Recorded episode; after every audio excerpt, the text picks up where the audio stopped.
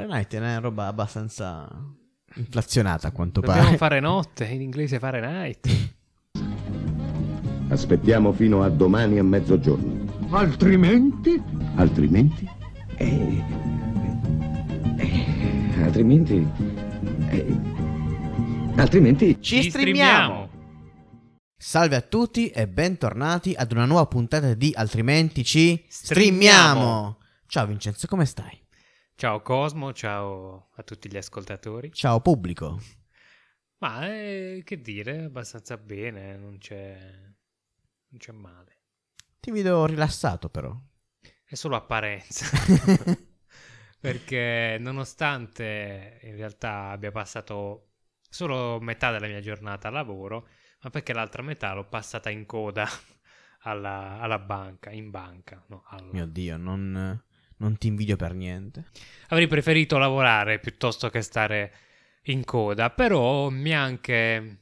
Sai, quando non sai che fare, Eh sì, è proprio quella la, la parte peggiore, nell'attesa, non sai mai che cosa fare. io ho iniziato a pensare a tutte, tutta, oddio, relativamente tutta, perché comunque tra restrizioni e cose c'era un po' di gente. Ho iniziato a pensare a tutte queste persone che stavano convide- condividendo con me questo frangente della loro vita.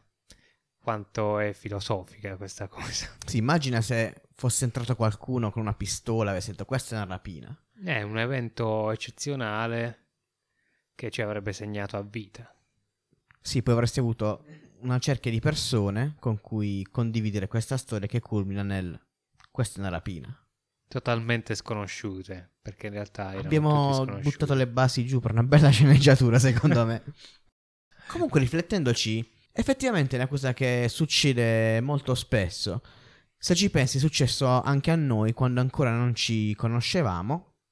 Forse correva l'anno 2015 e c'era un evento organizzato da dei ragazzi della nostra città all'interno del quale sicuramente ci siamo incrociati perché abbiamo raccontato diversi aneddoti Beh, sì, sì. Io ero Insieme. nella cricca. Eh, ah, tu eri proprio con gli organizzatori. No, io invece ero con uh, un mio amico che esponeva le sue, Subappaltatore. Sì, le sue opere d'arte.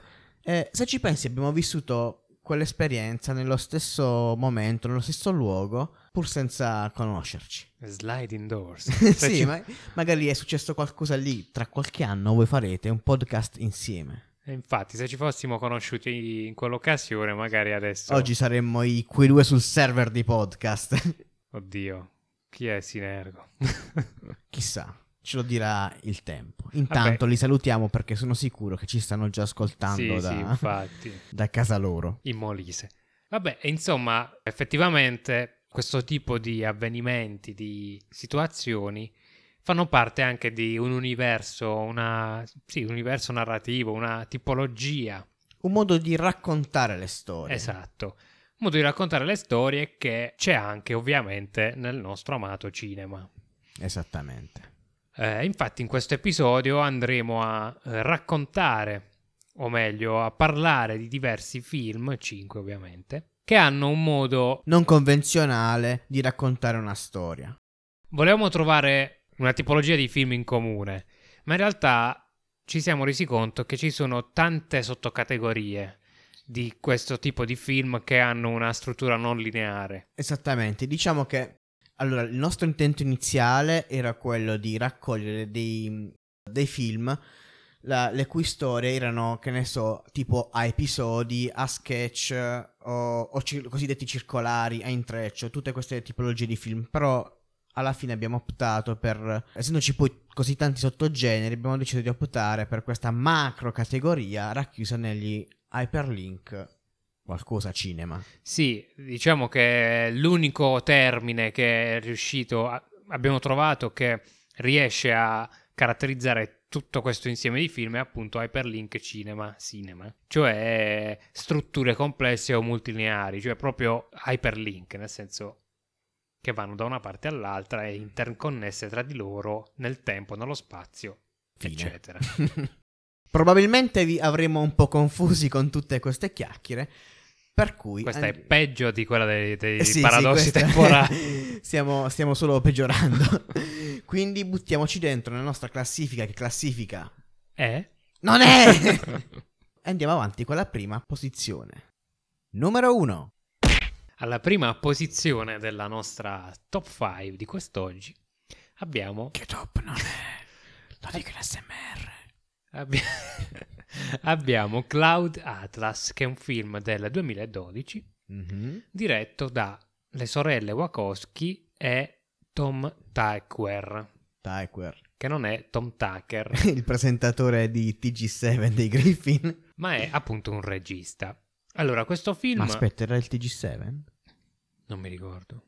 Vabbè, ci correggerà qualcuno. Questo film si trova in questa puntata del nostro podcast perché, oltre a essere un film corale a livello registico, perché appunto è di tre registi diversi, parla di sei storie diverse, in Mhm. diverse Epoche. epoche, ma che sono comunque tra loro collegate in qualche modo. E infatti partiamo dal 1839, dove la prima storia è quella del viaggio nel Pacifico di Adam Ewing, parla di razzismo, colonialismo, eccetera, per poi passare a Al 1936, dove eh, nelle lettere da...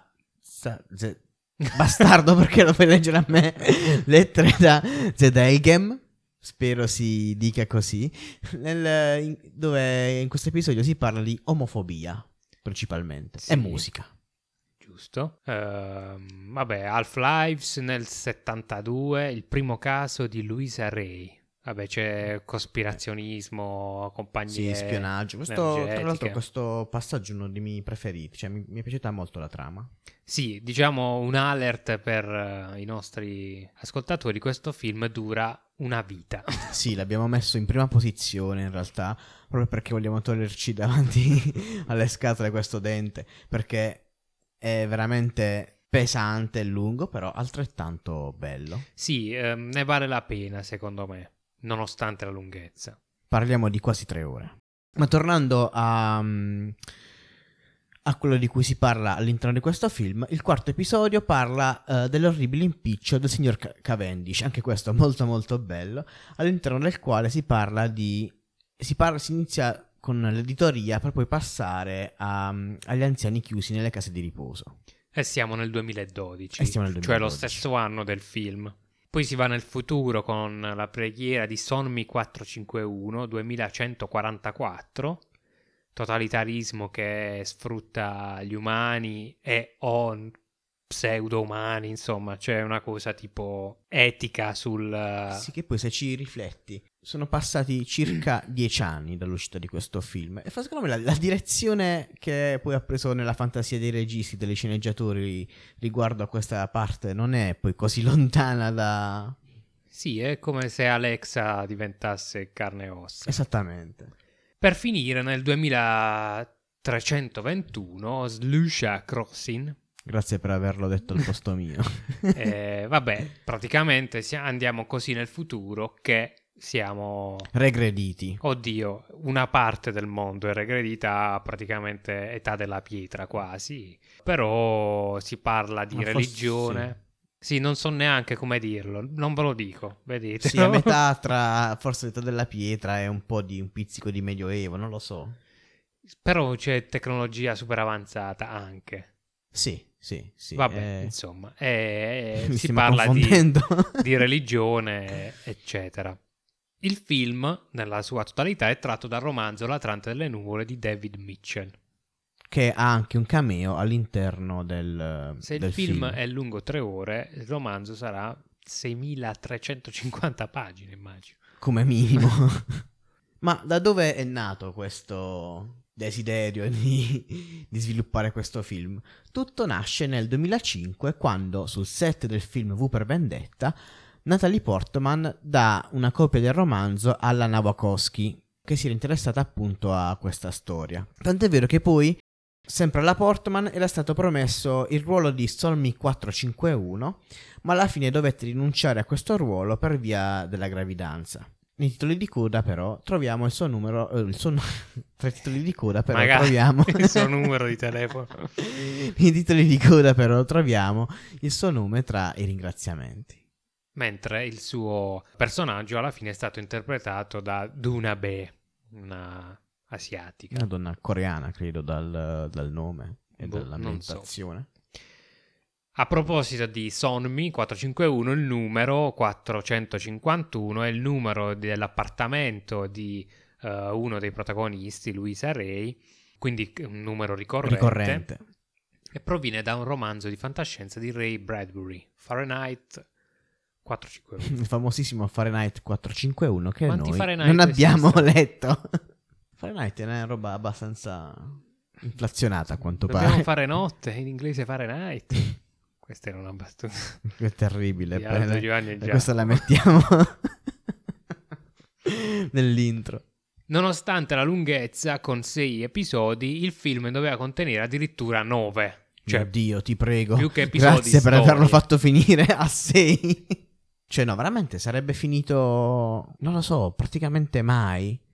sì, Cioè, ma- calcola il 50% in più, almeno un'altra ora e mezza di riprese, di, di No, intrecci. eh. di- cioè, io sto male solo a pensarci.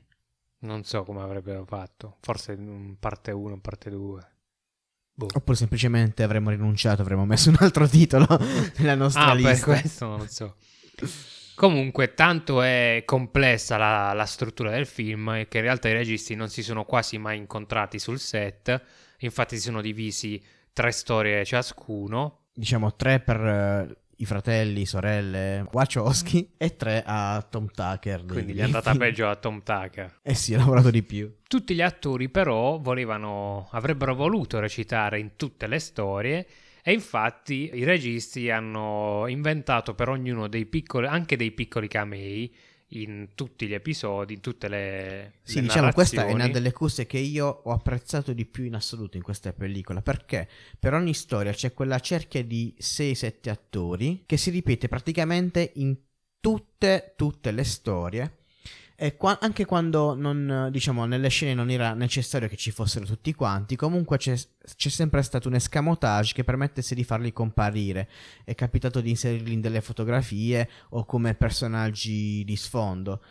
Infatti questa cosa nei primi titoli di coda si vede molto bene. Sì, che c'è Tom Hanks. Che fa 50.000 cose.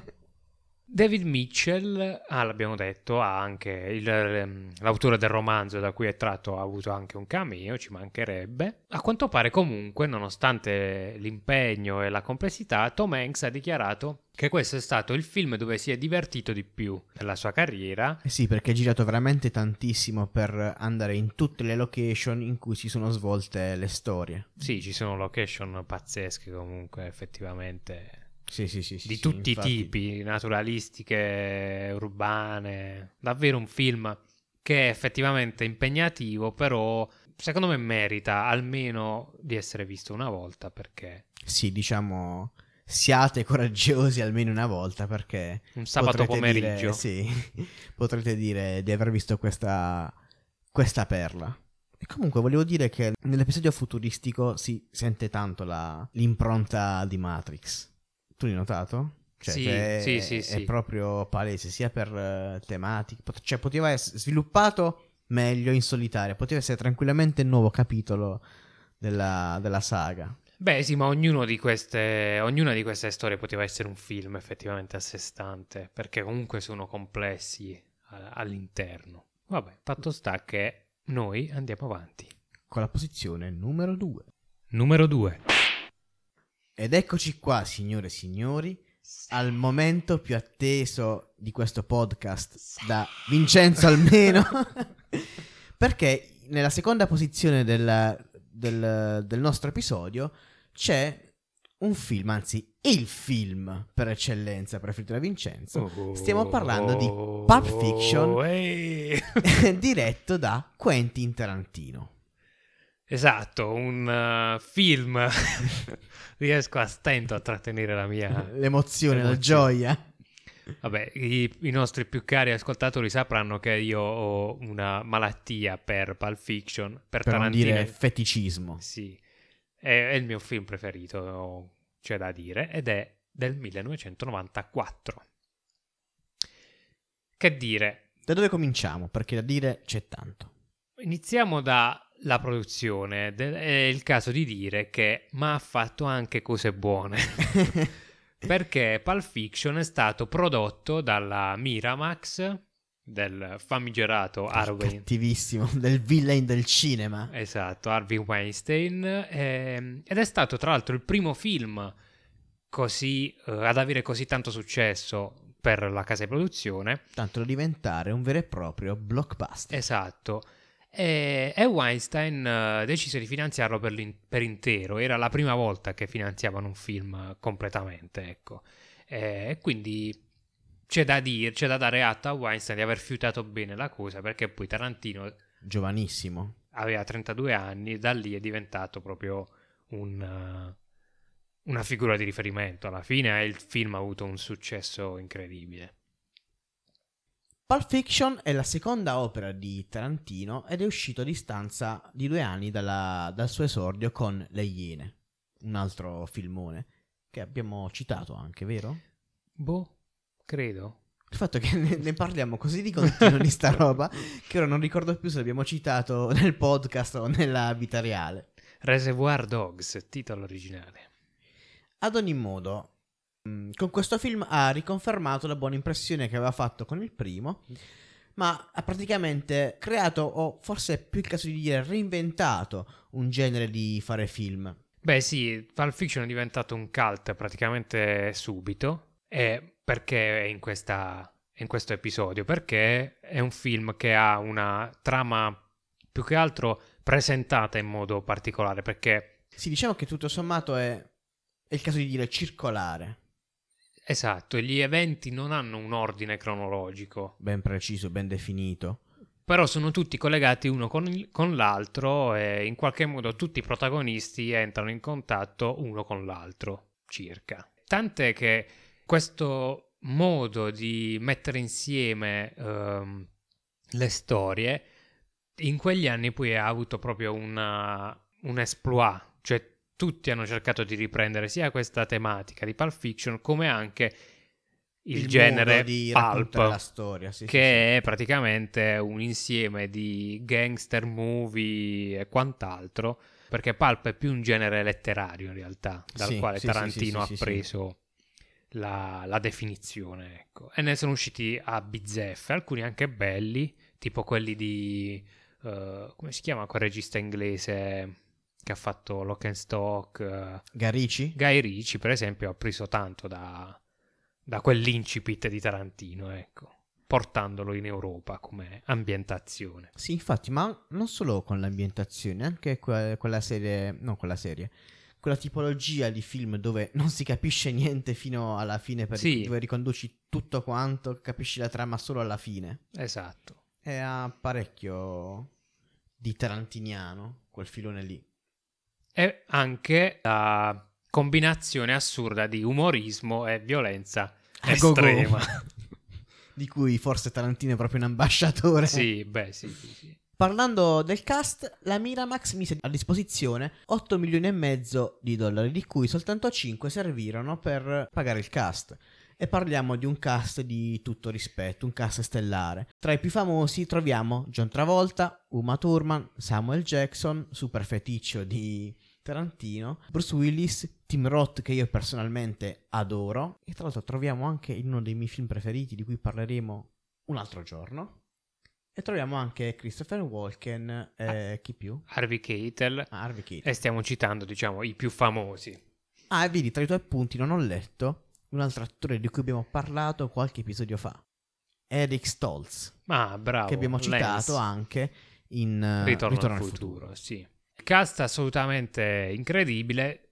Devo fare un appunto su John Travolta che è un nome importante sicuramente, ma in quel periodo era praticamente stava colando a picco a livello di carriera e Tarantino come spesso riesce a fare a prendere attori non proprio nel loro momento migliore sì, sì. e metterli in un ruolo che poi li rilancia completamente. Io sto avendo un altro flashback nel primo episodio quando abbiamo parlato del nostro podcast, quando abbiamo parlato di, di Forrest Gump, era preso- stato preso in considerazione anche John Travolta per interpretare Forrest Gump, appunto, ma era occupato su un altro set, che era proprio questo qua.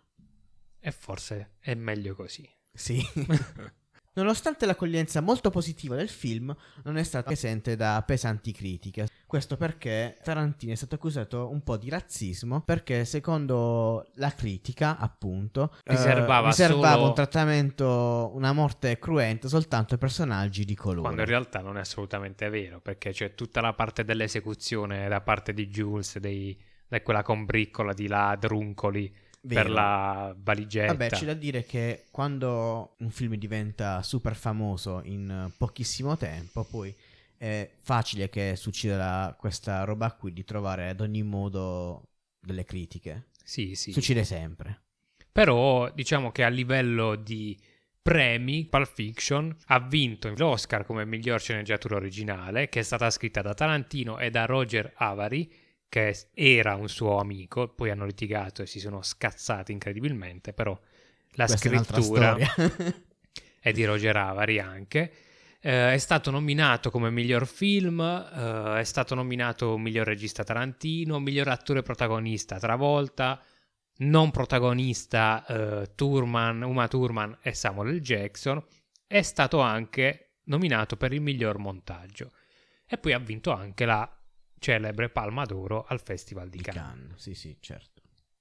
Ma ora stavo pensando di nuovo alla questione del razzismo e pensavo alla, alla scena quando diciamo Bruce Willis e ehm, Marcellus Wallace tornano amici. Ecco. La- l'ultima frase che, Ah. che dice ho una cura medievale. Ho una cura medievale per il suo culo. Ogni volta che l'ho sentito milioni di volte, mi sono visto la scena non so quante volte, però mi, mi fa sempre Beh, sì. troppo è- ridere. È epico. E tra l'altro poi quelli a non fare una bella fine dopo quella scena sono anche bianchi. Infatti. E vabbè, comunque, eh, a proposito del cast, Tarantino, come spesso accade nei suoi film, già dall'inizio, anche in Le Iene succedeva, si è ritagliato una piccola parte. Era indeciso se interpretare Lance, lo spacciatore, che abbiamo già citato, o Jimmy, quello che in realtà, In realtà poi poi va a fatto. interpretare. Alla fine decise per interpretare Jimmy perché voleva dirigere personalmente la parte della la, la scena celebre dell'iniezione di adrenalina a casa di, di Lance. Forse avremmo dovuto dire spoiler, ma invece no, non lo faremo. Ma no. E infatti quando Tarantino invece appare sullo schermo dietro la macchina da presa c'è un giovanissimo Robert Rodriguez che conoscerete per... Macete e altri film di questo calibro. Sì, è, è Posso un- dire che Rodriguez è un Tarantino che ci ha creduto, forse anche troppo? Beh sì, per alcuni versi sì. La sceneggiatura di Pulp Fiction nacque dal desiderio iniziale di Tarantino di scrivere un'antologia di cortometraggi sul mondo del crimine, partendo quindi da situazioni classiche come il pugile che deve truccare un incontro o lo scagnozzo che deve accompagnare a casa la donna del boss, eccetera. Infine scrisse con Avari un film unico che però mantiene comunque eh, la concezione originale. E forse è proprio questo il, il motivo del, del suo enorme successo. Sì, questo concettualmente nascere come episodi, poi riportati in una sfera più, Più complicata, più ampia, però rimanendo sempre a capitoli, ecco. Passiamo adesso alla parte che più ci piace raccontare dei film in generale. Parliamo delle curiosità. Qui ce ne sono veramente un'infinità. Mi sono fermato a scrivere, se no Avremmo finito. Tutti i fogli di Google. sì. Però vabbè, Oppure avremmo reso la parte di Pulp Fiction lunga tanto quanto l'intero Cloud Atlas. sono tantissime le, le curiosità. Anche perché delle curiosità molto spesso eh, Tarantino si, si esalta in queste cose perché è citazionista all'ennesima potenza e Sì, si sì, ma autocita. È proprio il marchio di fabbrica dei suoi film. Quindi sono pieni zeppe di questa roba. Pieni zeppi di questa roba i film. Che ne so, la marca di sigarette Red Apple che è inventata ad hoc nel suo universo è eh, cinematografico, si sta in quasi tutti i film. Poi c'è la storia dei Vega Brothers. Praticamente, inizialmente, il ruolo di, di Vincent Vega eh, doveva andare a Michael Madsen, che stava nelle recitato Iene, nelle Iene. Dove interpreta un altro personaggio che si chiama Vega di cognome, ma poi è andata la parte a Travolta e poi da qui è nato questa tipo leggenda più o meno fomentata da Tarantino Sì, di fare un film sui due fratelli, che io sarei... Più roba da, da fandom, ecco. Esatto, sì. La leggenda del presunto coinvolgimento di Kurt Cobain e Love. dello spacciatore. Sì, si dice che Tarantino avrebbe offerto il ruolo di Lance e della ragazza appunto a Kurt Cobain e Courtney Love. Forse sarebbe stato di cattivo gusto con il senno di poi. Sì. Comunque non è mai successa questa cosa, non si sa se sia vero o sia falso. Fatto sta che Kurt Cobain ringrazia Tarantino eh, nei credits di un suo disco, se non mi sbaglio è On in In Utero. utero. Quindi boh, non si sa. Nessuno smentisce, nessuno conferma. Terminiamo la sezione delle curiosità con un'ulteriore curiosità appunto che troveremo anche più avanti. La macchina rossa di Vincent Vega è una eh, Chevelle Malibu di proprietà di Tarantino, c'era proprio del, del regista. Sì, era sua. che gli fu rubata poco dopo la fine delle, delle riprese. Inoltre, un'altra auto che ritroveremo più avanti, la Honda Civic bianca della ragazza di Butch, apparirà. Dove apparirà? In altre pellicole. Da- diciamo così, in altre pellicole. Vogliamo fare altre considerazioni su Pulp Fiction? Guarda, eh, per me... ehm, Forse qualcosa l'abbiamo spoilerata, però se og- ad oggi, nel 2022, non avete ancora visto Pulp Fiction, sappiate che Vincenzo vi giudica. Perciò male, avanti. vi giudico male. Nettamente. Perciò andiamo avanti con la prossima posizione. Ezechiele 2517. Numero 3. E siamo alla terza... Il terzo film della nostra lista di oggi, che è Bianco, Rosso e Verdone. Film del 1981, diretto, per chi non lo sapesse, da Carlo Verdone. E anche interpretato. È prodotto da Sergio Leone. Eh, quest- questa è una roba che non sapevo, ho scoperto Sì, indagando sì. per il film. Sergio Leone praticamente un po' se l'è cresciuto a Carlo Verdone, infatti hanno, spesso hanno collaborato, insomma. Guarda, non so se ti ricordi quando abbiamo scritto la, la puntata, ma ero in eh, super hype perché volevo tanto rivedermi questo piccolo capolavoro del eh, cinema italiano, ma anche della comicità italiana. Cioè, a me piace veramente tanto. L'ho visto diverse volte quando ero piccolo, mi ha sempre fatto ridere, ma anche in età adulta. Cioè, continuo a guardarlo veramente con tanto, tanto gusto. Sì, vabbè, fa sempre, effettivamente fa sempre ridere. Un evergreen. È un road movie ambientato appunto in Italia durante un fine settimana elettorale. Infatti, in questo caso, il film è il classico film a sketch eh, di Verdone, ma anche della, un po' del filone comico italiano. italiano. Specialmente di quegli anni poi. Cioè, gli anni Esatto. 80 sono stati super prolifici per eh, questa tipologia di, di pellicole. che eh, porta avanti un... uh, cioè in realtà i protagonisti non si incrociano mai, Non si incrociano mai. però fanno vanno- lo stesso percorso. Esatto, perché vanno tutti da parti varie dell'Italia verso, o anche all'estero, verso il loro seggio elettorale nello stesso giorno praticamente. Quindi infatti sono tre uomini in viaggio, chi con eh, le rispettive famiglie o quant'altro, per raggiungere appunto il seggio elettorale e sono tutti e tre interpretati da Carlo Verdone.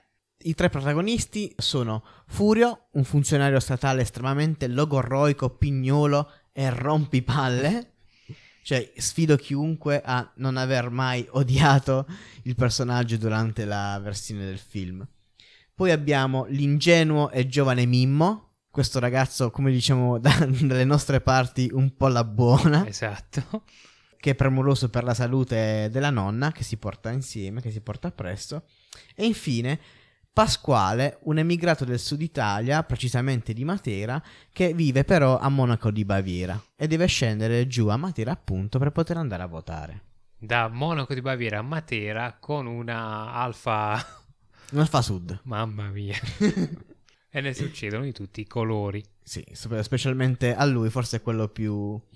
che ne subisce di più. E infatti, a proposito di automobili, come il titolo del film, le auto dei tre protagonisti sono secondo i colori della bandiera, La bandiera italiana. italiana. Abbiamo la macchina di Mimmo che è una Fiat 1100 verde, Il 100D. scusa, quella di Furio che è una Fiat 131 Panorama bianca e l'auto di Pasquale è un Alfa Romeo Alfa Sud, come abbiamo detto, 1200 rossa. Che poi pensaci, un Alfa, Ro- ok, un Alfa Romeo, ma 1200 di cilindrata. Cioè a benzina. comunque, Beh, però prima avevano più cavalli, forse. Ma non lo so. non saprei, però, cioè, fatti da Monaco fino a Matera con... Senza parabrezza. Spoiler. Il film è ambientato il 10 giugno di un anno imprecisato, tuttavia però le riprese vennero svolte in autunno, nel 1980. Tant'è vero che il freddo diede filo da torcere al cast, perché se avete visto la pellicola vedrete che in alcune scene i personaggi non sono proprio vestiti per affrontare la stagione autunnale. Specialmente nelle sezioni dove ci sono Mimmo e Pasquale. Perché sta sempre con la maglietta alzata, tra Sì. l'altro. Diciamo che diverse erano le perplessità di Sergio Leone. e c'era anche quella del personaggio di Furio, che lui riteneva un po' troppo saccente, un po' troppo odioso. Temeva che il Eccessivamente, in pubblico- maniera eccessiva. che sì. il pubblico alla fine lo odiasse.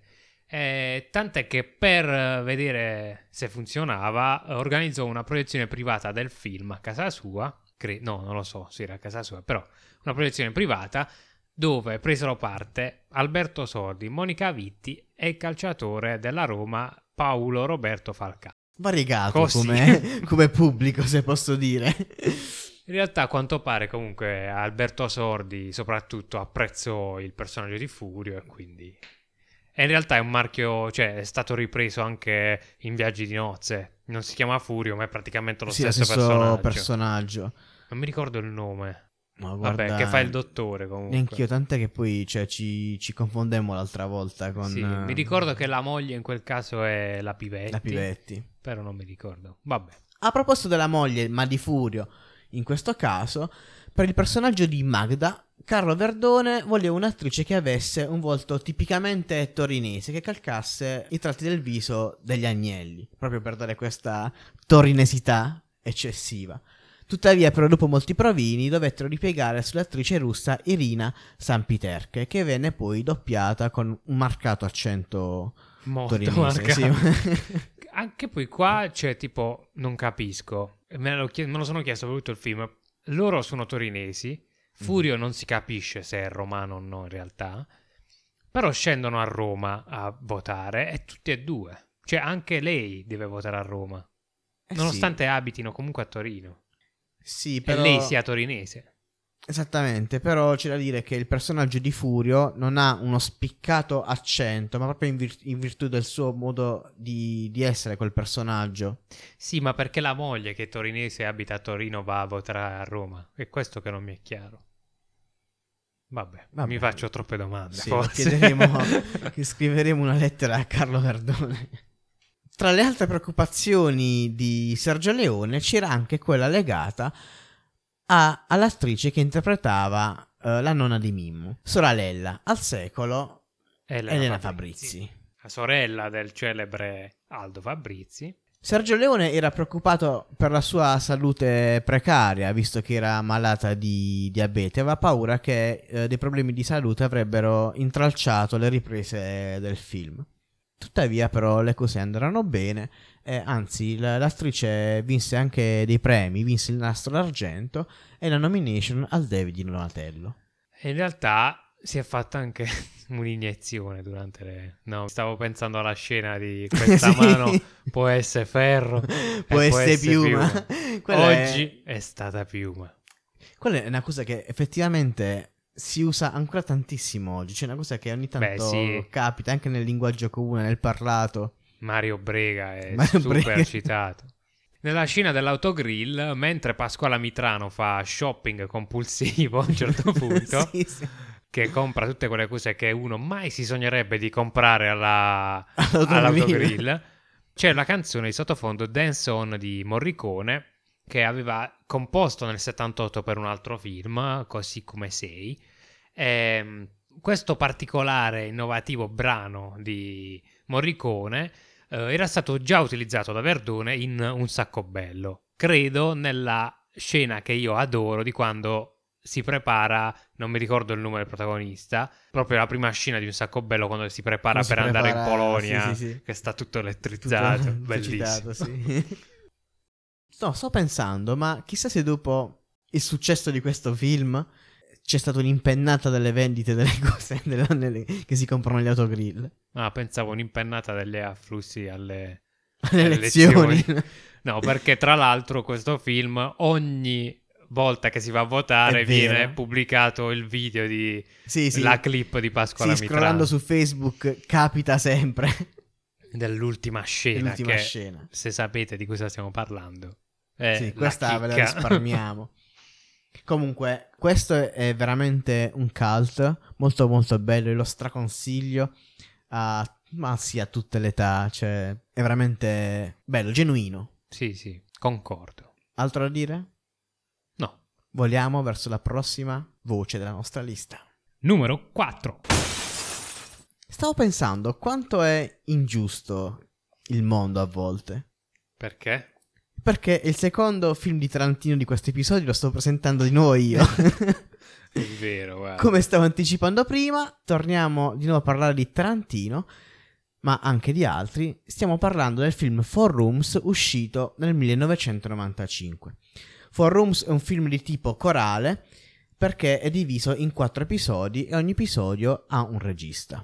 Esatto, parliamo di Ellison Anders, Alexander Rockwell, Robert Rodriguez e Quentin Tarantino. È diviso in eh, quattro episodi, come abbiamo detto, che hanno però eh, un eh, elemento comune nell'ambientazione, sono tutti ambientati all'interno di un, Di un hotel. del Monsignor del Hotel, Monsignor Hotel, e hanno un Nello personaggio stesso in momento. comune, nello stesso la notte momento, di Capodanno. Con un personaggio che si sposta, diciamo, per tutte le stanze, che è il fattorino Ted.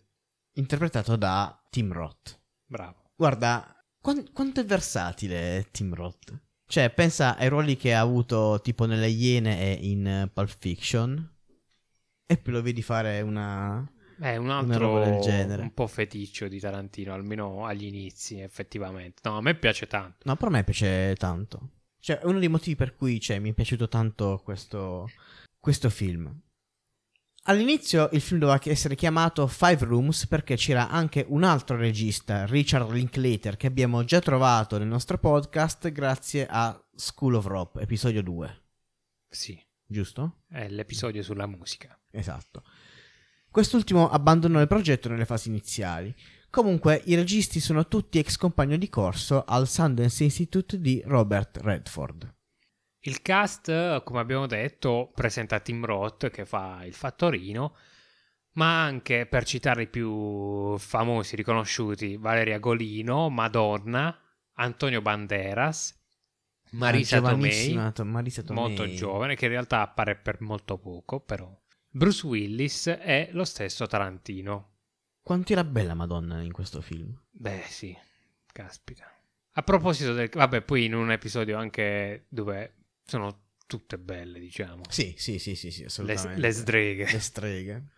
A proposito del cast, comunque, inizialmente il ruolo del fattorino doveva essere affidato a Steve Buscemi. Un altro attore che abbiamo trovato più volte. Sì. O una. Episodio 4. In... Fratelli nel cinema. Bravo. Non so perché sto facendo questa cosa del... eh, Effettivamente, dopo tanti episodi, cioè, mi vengono volta per volta, ma questo abbiamo già trovato, questo l'abbiamo già citato, questo, eccetera, eccetera. Steve Buscemi che però aveva già interpretato un fattorino solo un anno prima in un film dei Cohen, che se non mi sbaglio, Barton Fink, è successo a A Hollywood, proposito di Fratelli nel cinema. e quindi rinunciò alla parte proprio perché non voleva ribadire questa cosa. Bruce Willis appare nell'episodio di Tarantino. Eh, questa cosa è interessante. Eh, però non è accreditato. Eh, praticamente, siccome recitò gratis eh, per l'amico, violò le regole della Screen Actor Guild, che quindi li obbligò a rimuovere Willis dai credits, cioè o toglievano, lo toglievano dai credits oppure il film non poteva Non poteva essere uscire. proiettato. Esatto. Poi c'è anche curioso. un piccolo cameo di Salma Hayek che è come ballerina in tv nell'episodio di Rodriguez. Tra l'altro Salma Hayek è tipo una musa per Rodriguez perché appare in tanti suoi film. Sì, sì. Tra cui Spy Kids. Sto ridendo perché io associo sempre Rodriguez a film come Macete e poi mi ricordo che ha anche fatto Spy Kids. Spy Kids credo di non averlo mai visto. Senti, io ho visto solo il primo, però ti sto parlando di veramente tantissimo tempo fa. Ma è proprio per bambini? Eh, sì, abbastanza. È un macete per bambini. Jennifer Bills, che interpreta Angela negli episodi 2 e 4, è l'unico attore, oltre al fattorino Ted, eh, ad apparire più volte durante il film, cioè in più episodi. esatto. Inoltre, eh, più avanti interpreterà anche l'ex moglie di Tim Roth nella serie televisiva Lie to Me. Curiosità. Random. Però ci sta. Il personaggio del fattorino è un omaggio a Jerry Lewis che in Ragazzo tutto fare, che è un film degli anni 60, interpretò un fattorino di un hotel che ne passa di tutti i colori. E tra l'altro questa cosa è anche citata, Citata da da Tarantino, Tarantino ste- stesso. Quanto gli piace fare queste cose. Sì, comunque. sì, sì. Tra l'altro, anche in questo film recita anche lui stesso. Esatto, anzi è il protagonista, È il protagonista del suo del- episodio. del suo episodio. Nell'episodio di Tarantino, appunto, L'uomo di Hollywood, due dei protagonisti fanno una scommessa su una Chevelle Malibu rossa che, guarda caso, è proprio la macchina di cui parlavamo alla fine del secondo film, il Pulp Fiction. Non solo. Ah, stiamo parlando della, della macchina di Vincent Vega. Il contendente Il della contendente, macchina, diciamo. Norman, l'av- l'avrebbe voluto rimpiazzare alla sua odiata Honda Civic bianca, cioè l'auto di Butch. Quanto, Que- ripeto, sì. quanto gli piace. Quanto è tarantiniano questo, questo passaggio.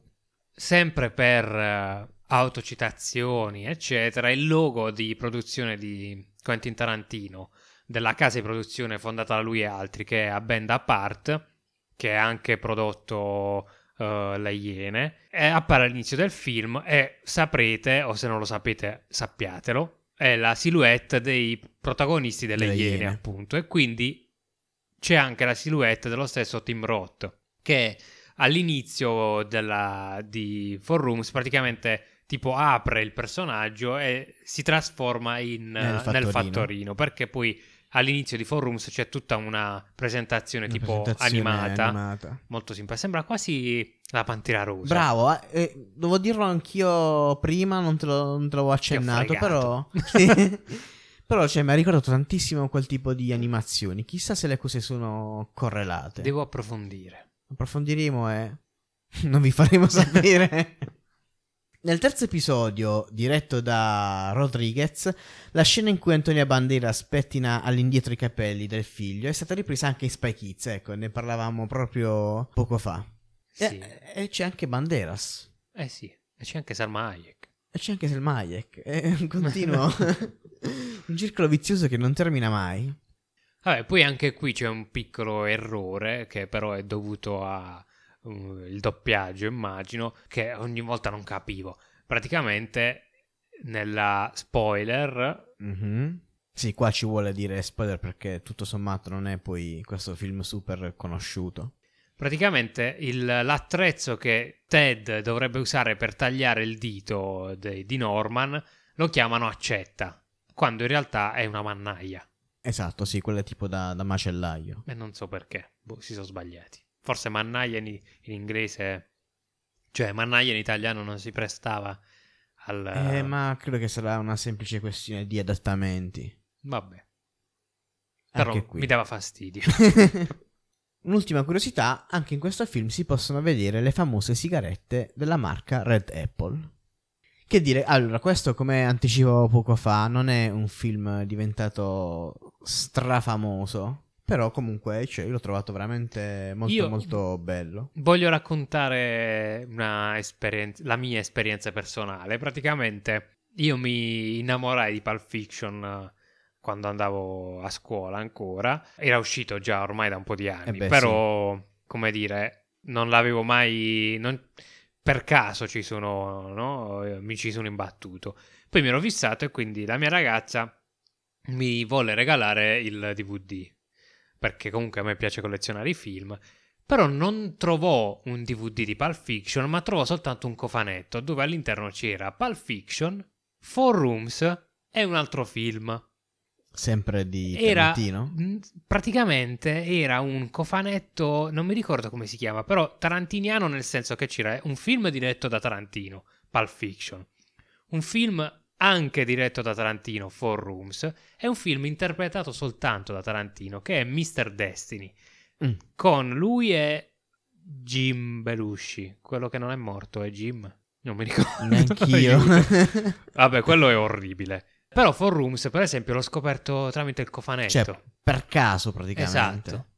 E mi è piaciuto molto, devo dire. Beh, poi ca- calcola che ai tempi della scuola internet non era poi così esatto, diffuso quindi e era bello scoprire le cose così. informazioni. Sì, un po' sì. triste che oggi qualsiasi cosa che ti viene in mente puoi chiederla al telefono, lui ti dice vita e morte miracoli.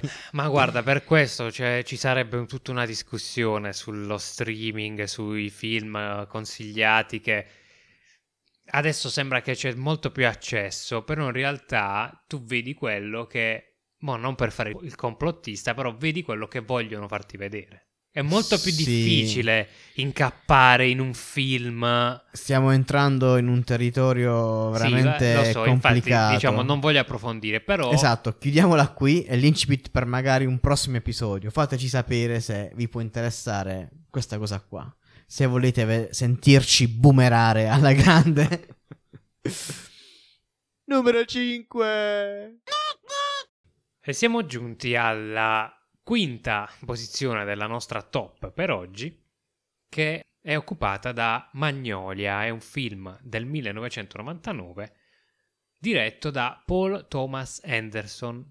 Un filmone, se posso dire. Sì, un eh, filmone di un regista che comunque ha diretto altri film altrettanto Importanti. importanti, tipo Il Petroliere, per citare forse il Il più famoso. Il più famoso. Vizio di forma. Vizio di forma, Boogie Nights, l'altra Hollywood, che tra l'altro, se non mi sbaglio, è proprio l'esordio.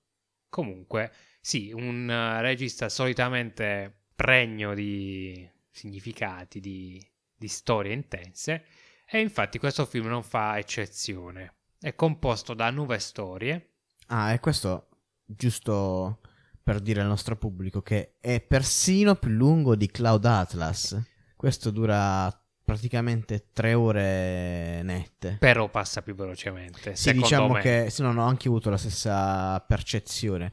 Ma sai cosa? Il fatto che mentre Cloud Atlas erano, c'erano degli spostamenti temporali e quindi anche cambio di ambientazione, qui no. Qui non succede questa cosa, di conseguenza è anche più facile trovare il filo che unisce sì, le Atlas storie. devi anche stare dietro a ogni È storia. proprio più impegnativo a livello mentale, Sì. ecco.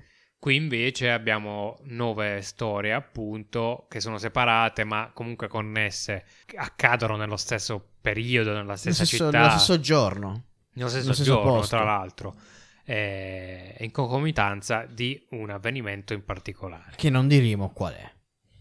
Magnolia, non ricordo se l'hai detto, ma nel caso lo dico io, è uscito nel 1999 ed è stato nominato eh, agli Oscar come miglior film ed era anche uno tra i più favoriti, ma la storia ci insegna che poi è stato sorpassato da American Beauty di Sam Mendes. Tuttavia vinse il- l'Orso d'Oro del Festival di Berlino nel 2000. E quello fu un anno con tanti bei film. Sì, erano tantissimi. Alcuni dei Eh, quali, tra l'altro, abbiamo anche trovato negli episodi precedenti. Sì. Quindi continuo a fare questo autocitazionismo. Sarà eh, l'influenza di Tarantino. Sì, era veramente difficile, diciamo, scegliere. Però alla fine, American Beauty, cioè che vuoi dire? Che cosa vuoi dire da American Eh, Beauty? Così. Abbiamo già parlato abbondantemente. L'incipit del film è basato proprio sul concetto di coincidenza. Nella parte iniziale, tre falsi storici, cioè tre storielle, tre leggende, Delle leggende urbane. urbane, introducono lo spettatore all'idea che le coincidenze esistono. Difatti, poi la trama del film è importante, però le sottotrame sono altrettanto profonde. e si srotolano man mano che il tempo, Che passa, tempo passa. che passa la visione, no? E i protagonisti sono tutti legati sia da rapporti sociali e proprio familiari, Sì, ma anche proprio da vicende comuni. di vicende accadute. Esatto. E da condizioni interiori, cioè i- alcuni protagonisti che magari non si incontrano, però vivono la, La, stessa, condizione. Esatto. Come il- una malattia, oppure il bisogno d'affetto, un rapporto tra genitori e figli. Insomma, robe di questo tipo. Sì, è da questo punto di vista veramente denso il film. Sì, sì, sì, sì, sì, sì. Le, le analogie tra le vicende sono... Cioè, sono forti, sì, sì, si sentono tantissimo. Tutte sulla condizione umana. Cioè, non è un film proprio leggero da questo punto di vista, però Sempre più... sì, sempre meno pesante di Cloud Atlas. Volevamo sottolinearlo. Parlando del cast, invece, troviamo uno sfavillante Tom Cruise che, devo dire, all'inizio mi ha anche fatto ridere il personaggio che interpretava. Beh, sì, qui veramente assurdo. Infatti, interpreta un personaggio anche scomodo per la Sì. sua figura, perché è un pezzo di merda. Sì, diciamo. sì, è il, il tipico stronzo. Poi, però, c'è nel finale c'è questa Questa evoluzione, evoluzione diciamo, del assurda, personaggio. molto. Una prova attoriale anche, secondo me, molto sì, fortissima. forte.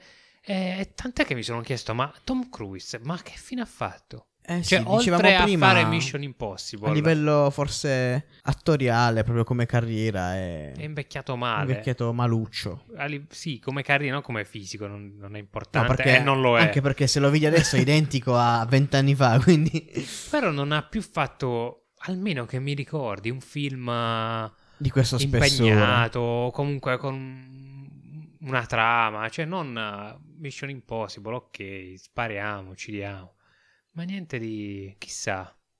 Forse perché è uno dei cardinali di Scientology, non lo so.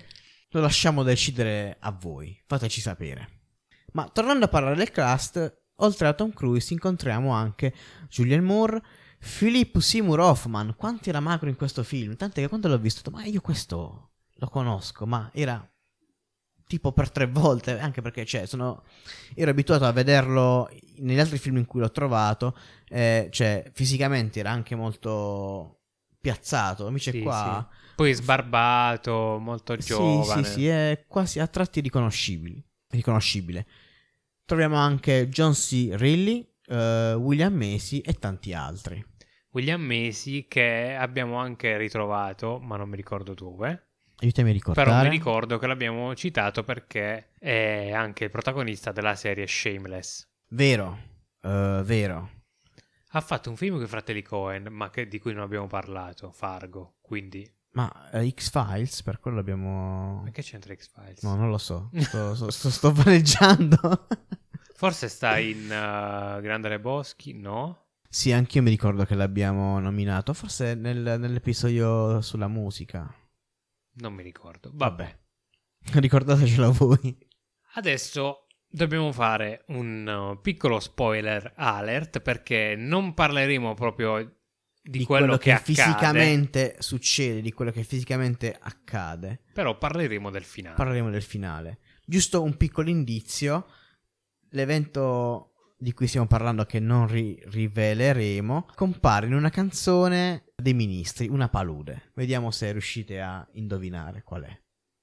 Il finale del film, come abbiamo detto, è uh, il fulcro perché è il momento in cui si intrecciano tutte le storie, sia proprio fisicamente che anche spiritualmente. Sì, anche a livello emotivo, Ah, forse. Emotivamente, ecco, forse è più giusto dire così. Perché c'è questo evento totalmente inaspettato e assurdo, appunto parlando delle coincidenze assurde dell'inizio, che però praticamente funge da epilogo per tutti i personaggi che messi di fronte A questo evento straordinario trovano ognuno le proprie risposte. Sì, perché tutti vivono un grande dramma in quel momento e quella cosa lì un po' li riporta Cioè ridimensiona proprio il dramma che stanno vivendo. Esattamente. E quasi appiana la situazione per tutti quanti. Cioè è il momento in cui forse si rendono conto di cosa devono fare o di quando o di come per passare oltre, ecco, più o meno. Sì, ma secondo me siamo riusciti a spiegarlo abbastanza bene facendo no spoiler. Però comunque cioè, è, è una roba difficile da, da, far percepire. Io vi consiglio di, di farvi queste tre ore di Magnolia e guardarlo perché ne vale veramente la pena. Sì, sì, e forse anche questa è la sua forza perché dopo che due ore e mezza eh, vedi tutte le storie, ti affezioni magari ai personaggi. Sì, sì, poi c'è questa cosa che entri tantissimo in empatia con, con i personaggi. E inizi a capire in che modo uno è collegato con l'altro, poi succede questa cosa, e proprio anche lo spettatore stesso viene resettato, va. Sì, sì, sì, sì, sì assolutamente, sono, sono super d'accordo. Così come resettiamo. sì, ci sta, dai, così come resettiamo la nostra lista. Ma non è finita qui perché ci aspettano le nostre ormai consuete menzioni d'onore.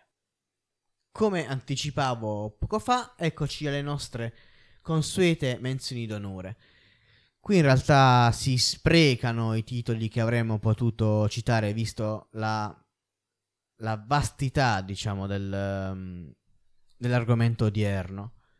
Tra questi sicuramente ci sentivamo di citare ad ogni modo Sin City, che avremmo potuto mettere tranquillamente al posto di uno dei cinque film di oggi, Amores Perros, che io non ho visto ma Vincenzo sì. Sì. E poi una infinita valanga di titoli italiani sulla falsariga di... Più e meno belli. Sì, più e meno belli, netto, ma, ma, come sempre. Perché come... se si può mandare in bacca qualcosa noi siamo i migliori. Beh, sì. comunque c'è da dire che quello del, dei film episodi a sketch è un genere molto italiano, molto nostrano. Poi, specialmente come dicevamo prima, negli anni Ottanta è stato un periodo super prolifico. Sì, eh, magari come appunto dicevamo, alcuni riusciti meglio, altri peggio.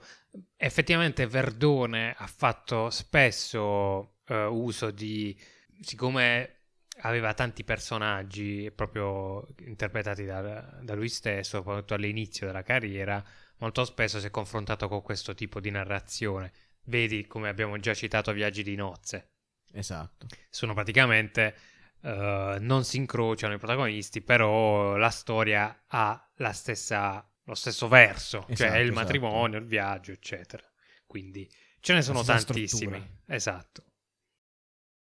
Procediamo, avviamoci verso la fine di quest'altro episodio. Ricordiamo che siamo al numero 10. Dobbiamo citare Scraps e i ah, Simpson. Cazzo. Ok, facciamo un piccolo rewind adesso.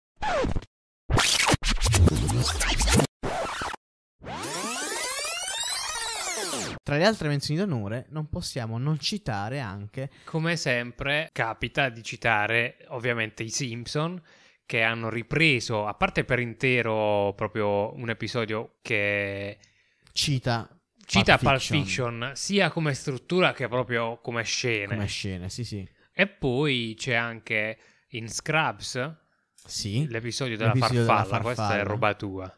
Sì, ma non me lo sono preparato. no, praticamente in, stra- in Scrubs c'è questa puntata dove Uh, c'è questo evento comune che è il battito delle ali di questa farfalla e fa succedere cose diverse a tutti i protagonisti della, della, serie. E poi si vede anche se non fosse successo, se non mi sbaglio. No, c'è le... qualcosa del genere? No, in realtà l'episodio finisce come uh, se non fosse successa questa cosa della farfalla. Dove si va a posare? Dove si va a posare? Giusto. Vabbè, come detto, quindi sono un'infinità, come al solito, le, le possibili citazioni, citazioni, di questo genere, ma vi invitiamo magari a scriverci, a commentare, segnalarci altri film di questo tipo, a rispondere ai sondaggi. Ai sondaggi, certo, i sondaggi su Spotify. E a noi non resta che salutarci anche per questo episodio, che siamo praticamente arrivati al decimo episodio ne mancano soltanto due. Ci stiamo preparando piano piano Al gran finale. al gran finale o al nostro primo spin-off. Chissà. Sperando che non sia come quello di Scraps. Alla prossima puntata. Ciao.